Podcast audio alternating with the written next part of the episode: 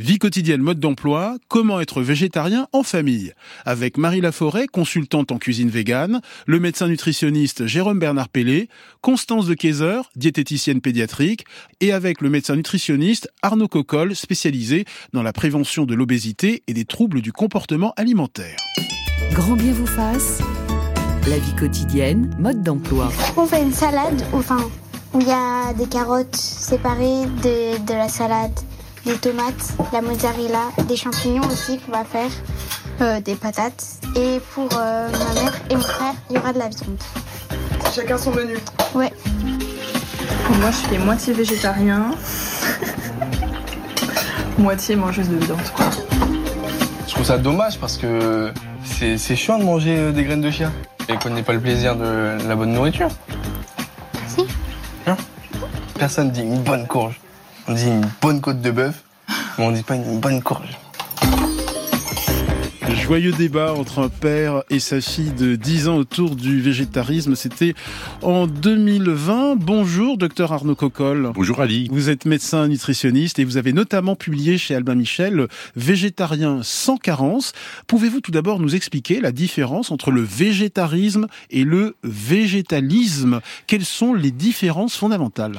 Alors, euh, certains auteurs mettent euh, dans le végétarisme les, lavo, les lacto-ovo-végétariens. C'est-à-dire que les gens continuent à manger du lait et des œufs. Dans les publications, on voit ça.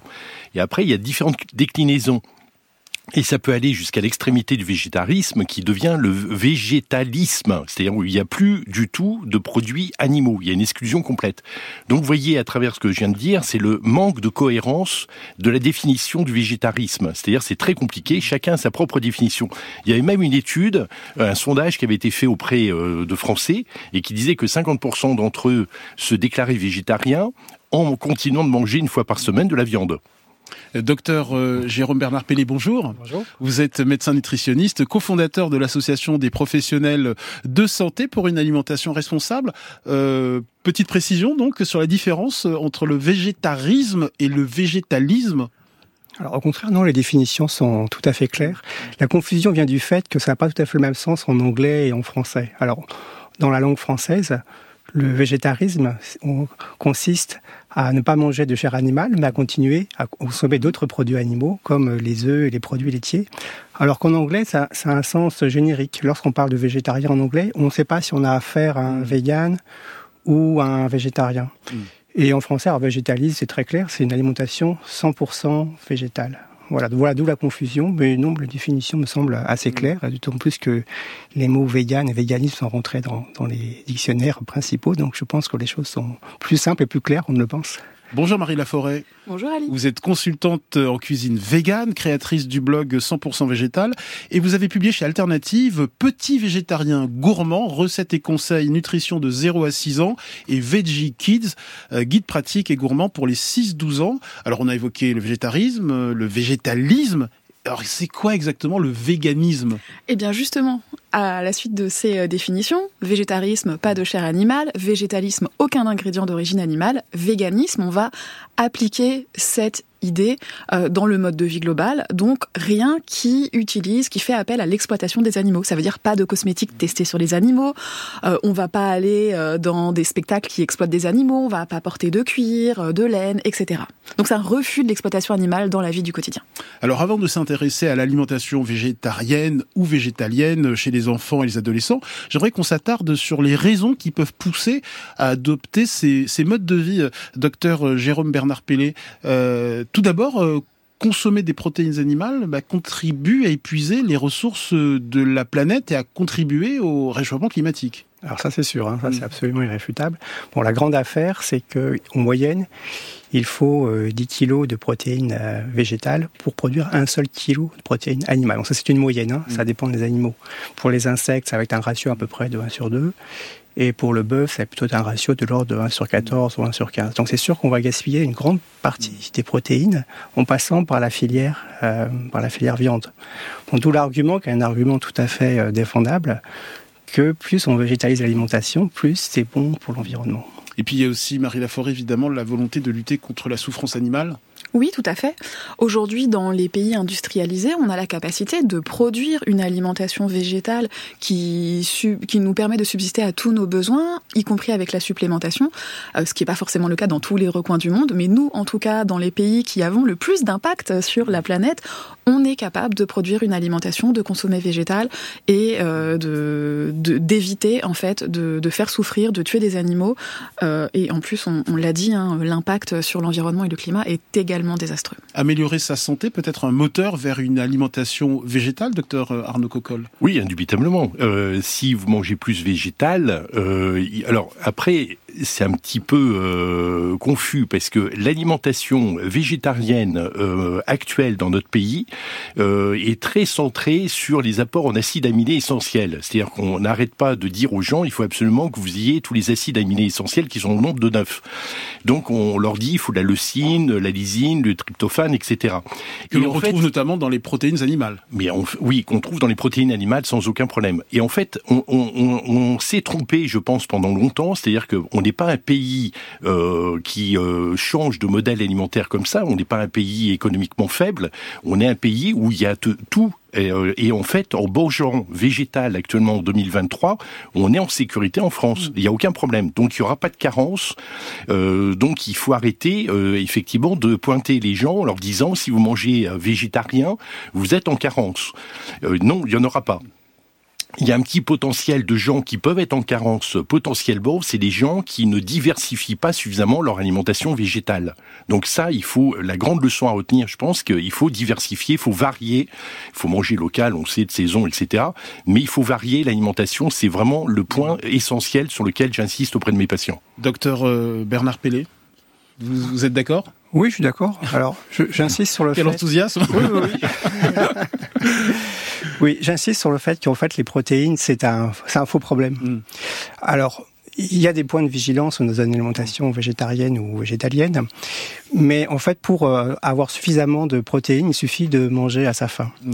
L'idée comme quoi euh, il manque certains acides aminés essentiels dans certaines protéines végétales est dépassée. Alors c'est vrai que, bon, c'est un petit peu technique, hein, désolé pour les explications euh, un peu scientifiques. En fait, une protéine, c'est une association de 20 acides aminés dont à peu près 11 qui ne sont pas essentiels, ça veut dire qu'on peut les fabriquer nous-mêmes, et 9 qu'on peut fabriquer, euh, 9 qu'on ne peut pas fabriquer nous-mêmes. Donc il faut les trouver dans l'alimentation. Mais heureusement pour nous, l'alimentation est très souple, et euh, les études scientifiques montrent, ça fait depuis 20 ans, hein, qu'en fait, il suffit de manger une variété d'alimentation, céréales, légumineuses, pas forcément au cours euh, du, du, même repas. L'idée comme quoi il faut associer euh, céréales et légumineuses au cours de, du même repas est tout à fait dépassé. C'est-à-dire qu'il faut associer par exemple du riz et des lentilles, euh, des, de la semoule avec euh, avec des pois chiches, mais pas forcément au cours du même repas. Pas forcément au cours du même repas. Ah, donc les trois grandes sources de protéines végétales, c'est euh, les oléagineux, donc tout ce qui est noix, noisettes, amandes, cacahuètes, pistaches, les légumineuses, qui est probablement la meilleure source de protéines végétales qu'on connaisse, donc les lentilles, les pois, les pois chiches, les haricots secs, le soja, et enfin les, les céréales qu'on préfère euh, consommer sous forme complète quand c'est possible, qui sont une, une un peu moins bonne source de protéines, mais qui est quand même valable, surtout si elle est associée avec les légumineuses. Docteur Coccol je pense que l'un des problèmes, c'est les gens qui étaient carnivores qui basculent vers le végétal. Euh, parce que ces gens-là, il faut les accompagner et ils font l'erreur, très souvent, 50% d'entre eux vont consommer essentiellement des céréales euh, dites complètes mais raffinées. Et le problème, c'est que c'est, elles sont vraiment appauvries en nutriments. Donc, il faut leur, les orienter vers des céréales plus classiques, euh, qui soient vraiment pas raffinées. Donc, il faut vraiment faire un effort au niveau euh, de l'agriculture là-dessus, euh, avec une agriculture plus raisonnée. Et euh, les légumineuses qu'on peut introduire effectivement, mais euh, avec les noix également, les amandes, qui sont des sources très importantes. Dans le petit reportage qu'on entendait tout à l'heure, les graines de chia, la petite fille de 10 ans qui, qui en faisait le l'élégie. Donc euh, il faut absolument aller vers euh, cela. Moi j'avais des préventions contre les graines de chia et puis en les oui. incorporant dans les porridge à base d'avoine, je peux vous assurer que ça passe très très bien, hein, Marie Laforêt. On oui. a des idées reçues Alors, parfois. Je pense que c'est le, le, nom des graines de chia. Alors c'est oui. vrai qu'on dit chia en anglais et en espagnol déjà c'est un peu plus positif parce que chia c'est sûr que ça renvoie pas quelque chose de ragoûtant. En vrai ce sont des super graines parce que contrairement aux graines de lin qui ont besoin d'être moulues, euh, elles n'ont pas besoin d'être moulues et puis euh, leur propriété mucilagineuse qui fait qu'elles vont gonfler au contact du liquide permettent de préparer des porridge à froid on les mélange avec des flocons d'avoine, un peu de lait végétal, on met ça la nuit au frigo, le matin on rajoute deux trois fruits et on a vraiment un super petit déj. Alors docteur Jérôme Bernard Pellet, que nous disent les études scientifiques robustes, les plus récentes sur euh, la mortalité globale, euh, toutes causes confondues, selon le comportement alimentaire? Je pense à la première étude publiée euh, dans ce sens en 2013 et menée par l'équipe du docteur Michael Orlich, 73 308 participants qui incluaient donc des omnivores, des végétariens de toutes obédiences et des végétaliens. Que nous disent en substance ces études? Cette étude et celles qui ont suivi alors, on cite souvent cette étude parce qu'en fait, c'est quasiment la seule étude qui a étudié sérieusement le cas des végétaliens. On avait déjà plusieurs études, à peu près une dizaine d'études de cohorte sur les végétariens, mais là, pour une fois, on a mis face à face une alimentation omnivore, une alimentation végétarienne et une alimentation végétalienne. Et dans cette étude, bon, l'alimentation végétalienne faisait mieux que, que les omnivores, faisait mieux que. Et il y a eu d'autres études dans ce sens. Euh, docteur Coccol, quels sont les bénéfices pour la santé d'une alimentation végétarienne ou végétalienne, qu'il s'agisse de maladies cardiovasculaires, du diabète de type 2, des cancers du côlon ou de la prostate? Ben, vous les résumez très bien, parce qu'en fait, c'est ça. Euh, c'est-à-dire que ça diminue l'incidence, euh, l'incidence, c'est-à-dire le, risque d'apparition de ces, ces, maladies. Donc, euh, vous avez le tour de taille, donc la graisse abdominale qui va diminuer également. Donc, diminution. On a fait ces études, par exemple, chez les adventistes du septième jour, qui est une église américaine qui est pas du tout une secte, hein, mais euh, où il y a beaucoup de végétaliens et végétariens. Et euh, donc on a noté euh, qu'ils avaient en fait une espérance de vie en bonne santé de, qui était augmentée grâce à leur régime. Bonjour Constance de Kayser, bienvenue. Bonjour. Vous êtes diététicienne pédiatrique périnatale et pour adultes. Vous exercez en Belgique. Alors on reviendra tout à l'heure sur les carences éventuelles liées à l'alimentation végétarienne ou végétalienne chez les enfants et les ados, mais, mais vous comprenez comprenez, euh, Constance de Kaiser, la peur de nombreux parents qui aimeraient certes réduire leur consommation de viande ou de volaille, mais qui sont réticents à l'idée de ne plus donner de steak ou de poulet euh, à leurs enfants, parce que la viande est tout de même associée à la force, à la vitalité, euh, la symbolique est très forte, hein. on parle d'être fort comme un bœuf quand on ingère de la viande. Vous comprenez ces craintes? Alors oui, je les comprends parce que dans notre société, les protéines sont fortement associées à la force et donc quand on ne donne plus de, steak à nos enfants, on pense qu'ils risquent de manquer de protéines. Alors que, comme on l'a dit tout à l'heure, euh, les protéines sont présentes dans de nombreux aliments, notamment les légumineuses, les céréales, les oléagineux et donc il est très difficile en pratique de manquer de ces protéines, surtout si l'enfant mange à sa faim. Mhm. J'aimerais juste préciser une petite chose, c'est qu'on a parlé des fibres, euh, comme quoi elles étaient bénéfiques et qu'il fallait effectivement se tourner plutôt vers des céréales complètes. Euh, cela dit, il y a un petit bémol au niveau des enfants, puisque mhm. les fibres étant satiétogènes, ce qui signifie qu'elles vont couper la faim plus tôt, il vaut mieux chez les enfants ne pas trop en donner, justement pour qu'ils mangent plus de calories et qu'on soit sûr qu'ils atteignent leurs besoins. Mais docteur, le docteur Coccol parlait plutôt des adultes. Hein, oui, complètement. Oui, oui, mais je, je, vous rejoins entièrement. Hmm. Merci. Euh, depuis notre enfance, Constance de Kayser, on nous dit que la viande, la volaille, les produits laitiers sont indispensables à la croissance des enfants, c'est vrai. Mais il est normal que les parents se disent, euh, est-ce que manger végé, ça va pas entraver la croissance, le développement de mon enfant? Non, à nouveau, pas du tout, puisque euh, c'est d'abord les calories qui sont importantes pour la croissance. Un enfant qui ne mangerait pas assez euh, risque effectivement de ne pas grandir suffisamment, mais à partir du moment où il a une variété d'aliments, suffisamment de calories euh, et qu'il est actif dans sa vie, a priori, tout ira bien et bien sûr il faut continuer à surveiller si on, si on a une crainte et puis il faut complémenter comme il le faut cette alimentation végétalienne en particulier, notamment en B12 et autres euh, compléments dont je, pense qu'on parlera plus tard. On, on y reviendra tout à l'heure. Docteur Coccol je voudrais insister sur un point. Euh, actuellement, il y a beaucoup de travaux sur le microbiote intestinal. C'est la flore digestive avec les milliards de bactéries qui pullulent dans notre tube digestif et qui ont une, euh, importance et qui vont créer euh, ce qu'on appelle. Il y a des grandes familles et ce qu'on décrit, c'est des signatures bactériennes qui sont spécifiques. Ça veut dire quoi? Dans notre flore digestive, nous avons l'équivalent en fait des empreintes digitales, donc des signatures qui nous sont propres. Et ces bactéries vont dicter pour certains d'entre nous des choix alimentaires. Moi, j'ai des patients obèses qui vont avoir des choix alimentaires qui ne se, euh, dans lesquels ils ne se reconnaissent pas. C'est-à-dire qu'ils vont me dire euh, j'étais euh, sucré, je deviens très salé et je comprends pas pourquoi, c'est pas moi. Et comme s'il y avait quelque chose qui échappait. ça veut dire quoi pour le sujet qui nous concerne? Je pense qu'il y a des gens qui ne sont pas faits pour être végétariens je pense qu'il y a des gens qui euh, sont carnivores et qui restent carnivores, et il faut pas forcément leur dire de basculer vers le végétarisme, parce qu'ils n'y arriveront pas. Hmm. Comme il y a des gens qui veulent devenir véganes ou végétariens, qu'il faut accompagner parce que dans ce cas-là, c'est leur souhait et ça correspond certainement à des réalités physiologiques. Mais je pense que les études dans le futur vont être intéressantes là-dessus, sur le microbiote, parce que je pense que les choix alimentaires, ben, on peut pas être uniforme et uniciste dans nos choix. Vous êtes d'accord, docteur Bernard Pellet? Alors, j'avoue que je n'ai pas donné sur le sujet du microbiote et végétarisme. Là, je sais que lorsqu'on devient végétarien, ça modifie profondément le microbiote qui est orienté plutôt dans un sens euh, favorable. Par contre, euh, je suis tout à fait d'accord là sur la sur la croissance des enfants. Souvent, on a cette idée que si on devient végétarien ou vegan, ça va être difficile de trouver les protéines, on va du mal à grandir. Alors, je connais bien le sujet que j'ai beaucoup étudié dans la littérature scientifique et déjà depuis euh, les années 70, il y a eu des recherches. Un des premiers groupes scientifiques à vraiment étudier sérieusement le sujet, c'est l'équipe du, du docteur Thomas Sanders euh, en Angleterre, qui déjà à la fin des années 70 s'était intéressé au sujet et il a publié déjà dans les années 80. J'ai les études sous les yeux parce que c'est un sujet un peu brûlant et il faut être capable d'avoir des références scientifiques précises pour affirmer de telles choses. Mais là, en 2023, on peut dire sans hésiter qu'il est tout à fait possible d'avoir une croissance normale hmm. en étant euh, vegan ou végétarien. Donc les parents ne doivent pas avoir peur alors on va on va en parler. Le point de vigilance, oui. on faut insister parce que c'est la vitamine B12.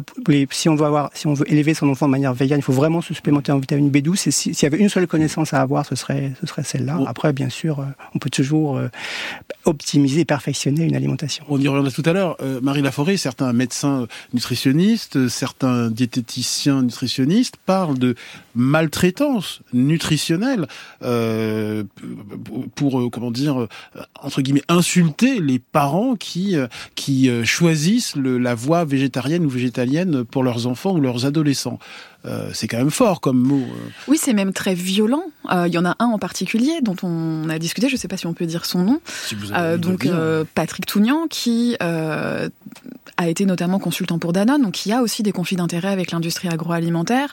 Et maltraitance nutritionnelle, déjà, ni scientifiquement ni légalement, ça ne repose sur rien. C'est une formule qui fait quand même un mm. peu, qui, qui, est quand même très violente pour les parents et qui a un impact aussi sur la société. Je pense notamment sur euh, des personnes qui pourraient se dire ah bah oui, euh, véganisme ou végétarisme chez l'enfant égale maltraitance. Et je trouve que ces propos sont euh, très dangereux et voire même très irresponsables parce que ça peut amener et on l'a vu notamment il y a quelques années avec l'affaire du petit Joachim, euh, des personnes, y compris des soignants ou des personnes dans le milieu de la justice. Quelle était cette affaire? Alors c'est l'affaire d'un enfant qui a été retiré à ses parents alors qu'il n'était même pas diversifié, il était encore allaité par sa mère. Sa mère était végétalienne et parce qu'il était très bas dans les courbes de poids, euh, elle a l'emmené à l'hôpital. Il n'avait aucun problème.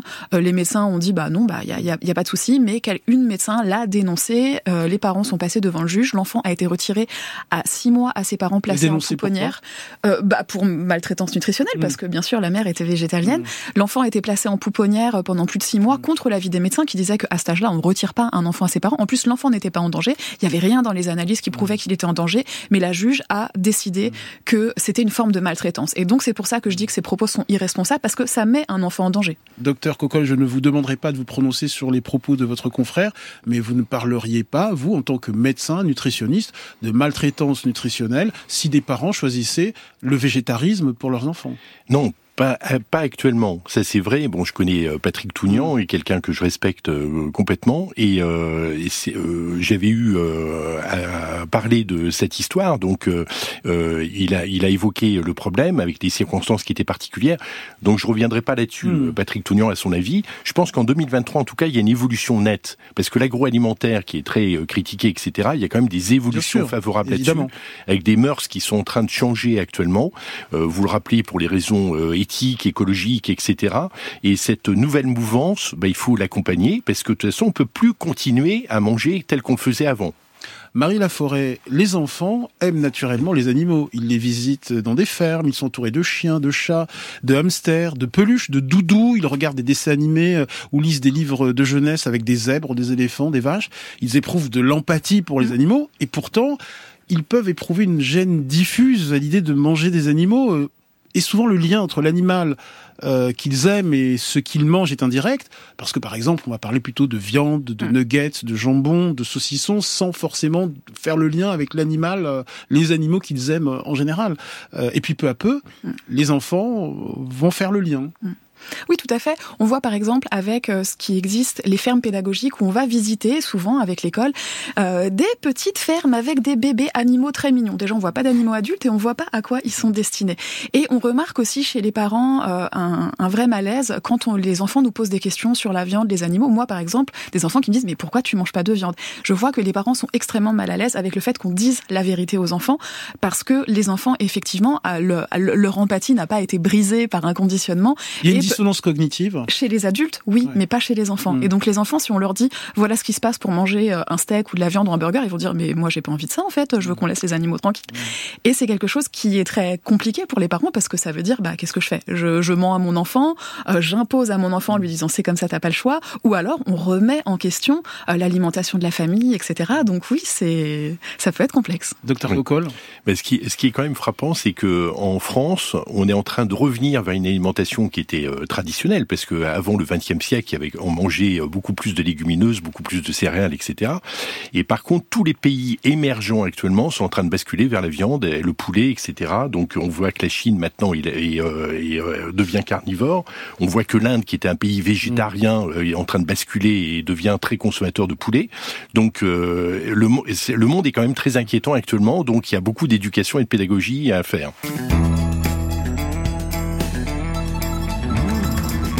Comment devenir végétarien, végétalien, vegan en famille et quelles sont les carences éventuelles quand on ne consomme pas de viande, de poisson ou de produits laitiers? Alors avant d'évoquer ces carences euh, qui peuvent donc toucher les enfants ou les adolescents, quels sont leurs besoins euh, quotidiens pour une bonne croissance?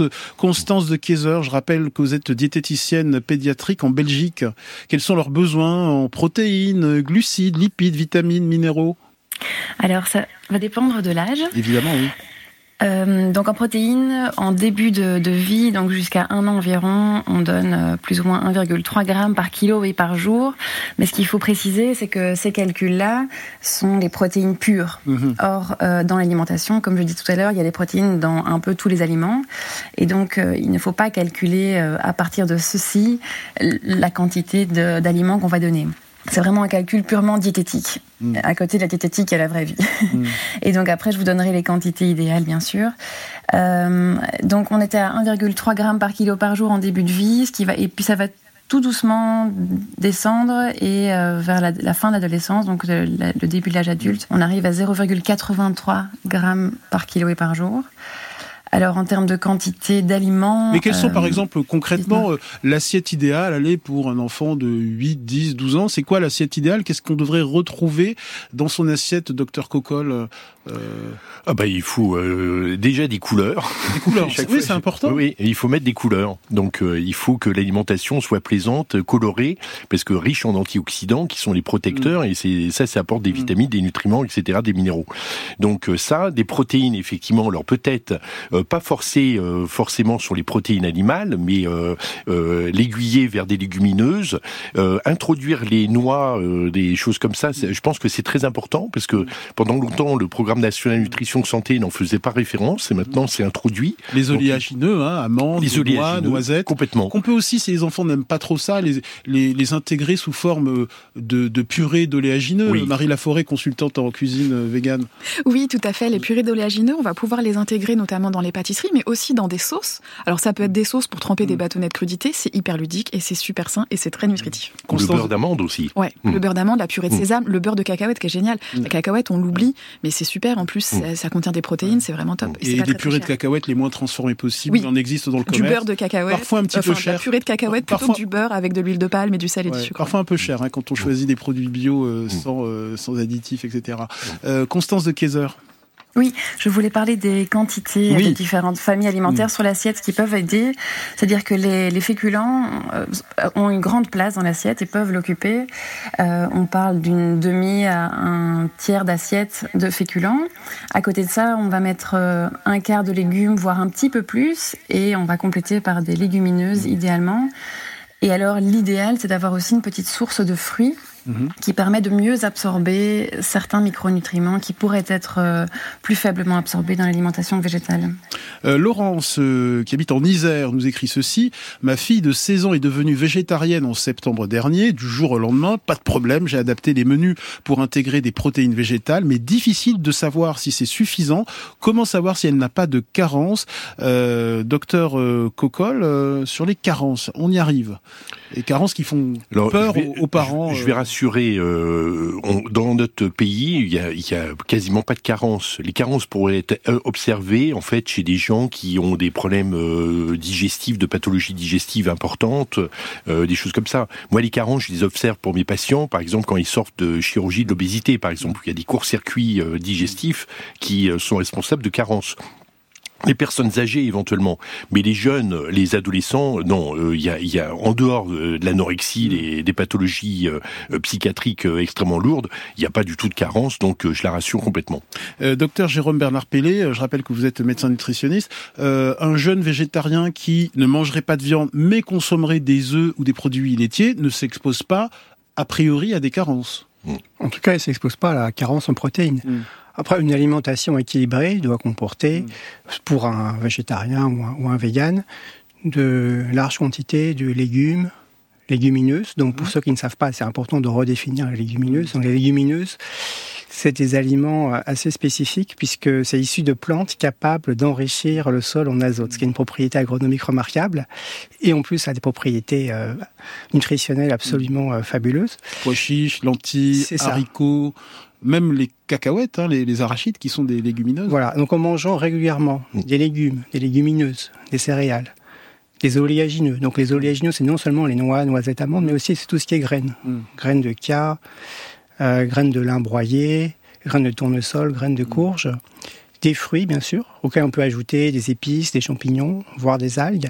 Là, j'ai cité vraiment les grands groupes alimentaires qui sont censés être bons pour la santé. En fait, si on voulait avoir une alimentation la plus optimale possible, il faudrait utiliser en grande majorité euh, ces groupes alimentaires-là, et le reste devrait être beaucoup plus accessoire, idéalement. Docteur Cocol Chez beaucoup de personnes en France, euh, les céréales et les légumineuses sont considérées comme des féculents. Il faut faire attention à ça. Donc, euh, ce qu'on disait tout à l'heure avec notre la collègue belge, qui nous disait que les protéines étaient, c'était la viande, vous voyez, donc dans l'inconscient collectif. Donc, les protéines, faut rappeler, c'est les légumineuses également, c'est peut-être les céréales. Donc, les céréales et les légumineuses sont pas le groupe des féculents. Donc c'est pas des frites. Alors je pense aux carences euh, en fer, euh, le fer qui est souvent associé à la viande. Euh, est-ce que le fer d'origine végétale est aussi bien assimilé par l'organisme que le fer que l'on retrouve dans la viande? Alors c'est moins bien assimilé euh, que le fer euh, animal, donc le fer euh, du foie de veau, des choses comme ça, c'est beaucoup plus, mieux assimilé. Donc si vous voulez mieux assimiler le fer, il faut associer des produits avec de la vitamine C. C'est ça qui permettra de renforcer en fait votre assimilation. Par exemple, manger des lentilles avec à la fin du repas une orange, une mandarine, complètement, complètement des, kiwis, des choses comme ça. Donc vous renforcez et ça dope un petit peu. Et faites attention, le thé est un chélateur du fer, donc faut pas boire de thé en mangeant. Chélateur ça veut dire qu'il va diminuer l'absorption du fer. Constance de Kayser oui, j'aimerais préciser la, pensée du docteur. En effet, la vitamine C aide à absorber le, fer d'origine végétale. Et d'ailleurs, grâce à la vitamine C, il peut même être mieux absorbé qu'un fer qui serait d'origine animale.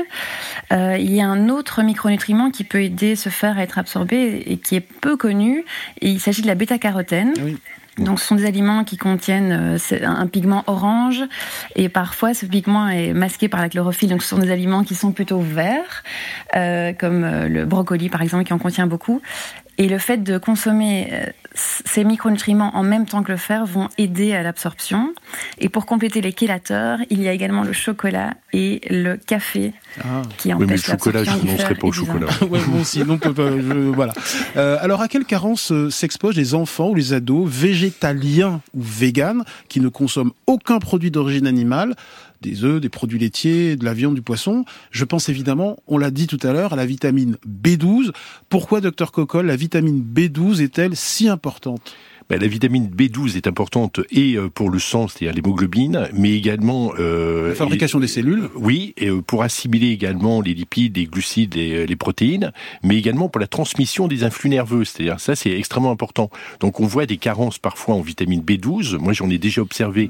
Je reviens pour mes patients, par exemple, qui ont qui ont eu de la chirurgie de l'obésité et qui parfois ne prennent pas leurs vitamines.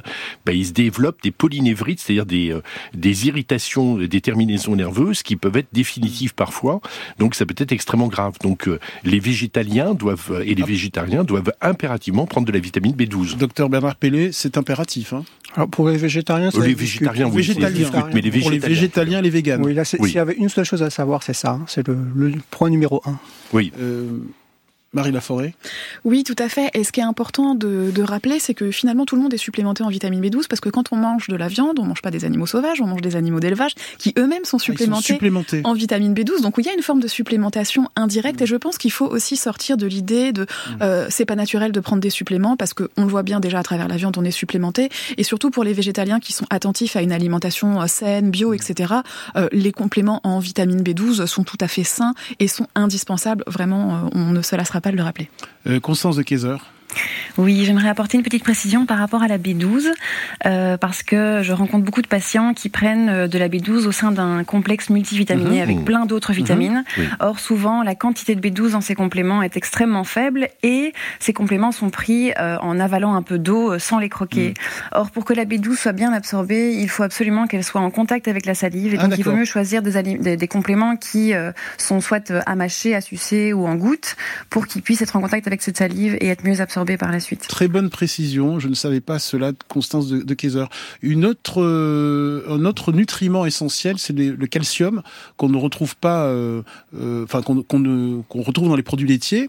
Où est-ce qu'on peut retrouver du calcium dans la dans l'alimentation végétale, docteur Bernard Pellet Alors ça, c'est le point numéro 2, hein, c'est le point de vigilance.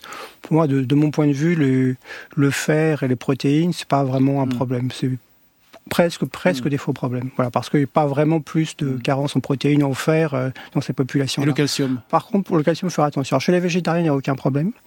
Chez euh, les végétaliens, il n'y a, pas besoin de technologie, il n'y a pas besoin de supplémentation, mais il faut bien connaître les bonnes sources de calcium que je vais mm. citer. Il y a une source que j'aime beaucoup, c'est tout ce qui est légumes crucifères. Je vais préciser ce que c'est. Les légumes crucifères, c'est une famille qui comporte euh, toutes sortes de choux, Mm. Euh, choux verts, choux rouges, choux de Bruxelles, choux chinois, etc.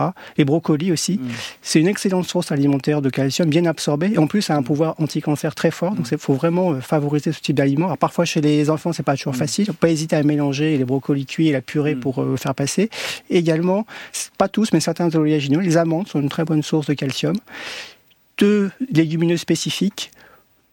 Euh, pois chiches, haricots secs, riches en calcium. D'accord. À la fois riches en fer, en protéines, en calcium, c'est vraiment de très bons aliments. Et enfin, les graines de sésame. On peut rajouter aussi euh, certaines eaux minérales. Et simplement, dans l'eau du robinet, on trouve en moyenne 70 mg de calcium euh, euh, par litre, mais ça dépend des, des villes, bien sûr.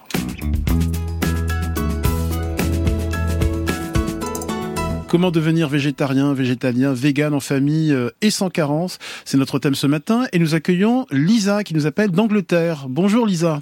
Bonjour tout le monde. Oui, je, suis à, Leeds, dans le nord de l'Angleterre. Très bien. Alors, racontez-nous un petit peu votre votre vie familiale euh, et végétarienne ou végétalienne ou végane. Voilà, donc euh, nous, on est tous euh, véganes. Mhm. Mes enfants ont 3 et 6 ans. Ils sont véganes depuis la conception. Mhm. voilà, donc ça se passe très bien. Et c'est probablement aussi l'une des raisons qui fait que je ne suis pas revenue en France mhm. euh, parce que euh, on n'est pas du tout victime euh, de discrimination. Mhm. Les cantines scolaires font des repas véganes pour les enfants véganes. Donc il y a vraiment une inclusion des véganes. Depuis 2020, le véganisme est considéré comme une croyance philosophique, donc interdiction aux discriminations au travail, dans les cantines. Donc vraiment, en tant que vegan en, Angleterre, euh, on se sent, euh, on ne se sent pas exclu. Euh, et aussi par le corps médical, on se sent je me suis sentie bien accompagnée pendant mes pendant mes grossesses. Mm. Quand j'amène mes enfants chez le docteur, ils ont un petit rhume ou une infection, j'ai pas à avoir peur qu'on me dise ah c'est parce qu'ils sont véganes, faites mm. attention, donnez-leur de la viande. Donc de ce côté-là, je, me sens tranquille en tant que maman végane en Angleterre. En tout cas, euh, merci d'avoir témoigné, Lisa. Euh, Marie Laforêt, euh, certaines sociétés pédiatriques américaines ou canadiennes ne voient pas d'un mauvais œil le végétarisme chez les enfants et les adolescents, contrairement peut-être à notre pays. Oui, c'est vrai qu'on a en France quand même euh, une vraie résistance sur cette question. Je pense qu'elle est euh, quand même un petit peu culturelle aussi. Mhm. Euh, on a cette idée, et qui a été nommée carnisme par la psychologue Mélanie Joy, que c'est normal, naturel et nécessaire de manger de la viande. Et je crois qu'en France, cette idéologie est très très présente. Alors pour terminer, Marie Laforêt, comment rendre gourmand de les céréales Comment rendre gourmand les légumes, les légumineuses Comme vous l'écrivez à propos des parents d'enfants végés, je vous cite, malgré tout leur bonne volonté, les poêlés d'épinards ou leurs lentilles à la crème ne rencontrent pas toujours le succès escompté. Est-ce que vous avez des conseils euh, pour euh, voilà Alors, euh J'ai des conseils, j'ai des astuces. L'idée, ça peut être aussi de glisser des légumineuses là où on les attend pas forcément, dans les gâteaux, dans les soupes en farine aussi, parce que les farines de légumineuses sont hyper intéressantes. On peut faire des boulettes avec des haricots blancs, des lentilles, etc. Avec beaucoup d'épices aussi. Avec beaucoup d'épices, avec des herbes, avec des aromates. Alors, bah, ceux que les enfants aiment bien. Hein. Euh, on peut faire une bolognaise avec des lentilles. On va pouvoir faire un truc hyper simple et qui prend pas de temps. C'est un wrap de houmous avec des crudités. Et ça, c'est vraiment génial. On peut même se faire un petit bar à tacos où chacun met ce qu'il veut dedans et on fait des petites, des petites garnitures comme ça, ah bah, un chili à base de haricots mmh. rouges, etc. On peut faire des pancakes de légumes avec des farines de légumineuses. Là, carrément, c'est intégrer des légumes et des légumineuses sous une forme hyper ludique que les enfants aiment bien manger. Donc, il y a vraiment plein de, techniques. Dans la pâtisserie, on en parlait, les brownies au chocolat, aux haricots rouges. En fait, faut se sortir de l'idée que les protéines, elles devraient être sous forme de simili-viande dans l'assiette. Elles peuvent être n'importe où, y compris dans les goûters et les petits déjeuners. Docteur Arnaud Coccol. On n'a pas parlé des algues. Les algues, on a une surface maritime extraordinaire et je pense qu'il faudrait euh, vraiment augmenter la consommation des algues. Moi, j'ai pas réussi à me convertir aux algues. Hein. Mais il y a des recettes. un peu de mal a priori. J'ai peut-être des idées reçues. Euh. Oui, il y a, euh, je sais qu'il y a un restaurant à Saint-Brieuc, par exemple. La carte de l'entrée au dessert est à base d'algues et c'est entièrement vegan.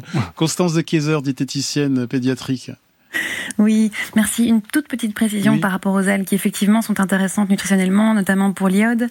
Euh, au niveau des enfants, il y a malgré tout une petite euh, précaution à avoir, c'est-à-dire qu'elles peuvent être un peu trop riches en iode pour certaines, mm. notamment l'algue IGT qu'il faut absolument pas manger, euh, et pour les autres, il faut vraiment limiter la consommation pour ne pas en donner trop justement. Tiens, Constance de Kayser, une toute dernière question. À quel âge un enfant peut-il devenir végétarien? À partir de quel âge bah, À partir de la conception, c'est tout à fait mm. possible. Euh, on peut être une femme enceinte végétarienne, végétalienne. Euh, tout dépend bien sûr de comment on est accompagné. Et l'important pour ces, pour ces personnes, c'est justement d'avoir quelqu'un de confiance dans le corps médical ou paramédical mm. qui peuvent les aider à avoir tout ce qu'il leur faut. Et c'est comme ça que j'accompagne mes patients notamment euh, Docteur Coccol Oui, il faut développer l'empathie chez les médecins. Donc il faut que les médecins soient vraiment à l'écoute des patients, donc les accompagner. Et euh, donc euh, si le patient veut devenir végétarien, il faut l'accompagner en toute euh, bienveillance. Merci beaucoup Marie Laforêt. Je recommande Veggie Kids, guide pratique et gourmand pour les 6-12 ans, mais également petit végétarien gourmand, recettes et conseils nutrition de 0 à 6 ans. Et c'est publié chez Alternative. Docteur Arnaud Coccol, votre livre chez Albin Michel Végétarien sans carence. Voilà, merci beaucoup, docteur Jérôme Bernard Pellet, d'être venu dans cette émission. Toutes les références bibliographiques et le podcast de cette émission sont à retrouver sur l'appli France Inter. Grand bien vous fasse est un podcast France Inter.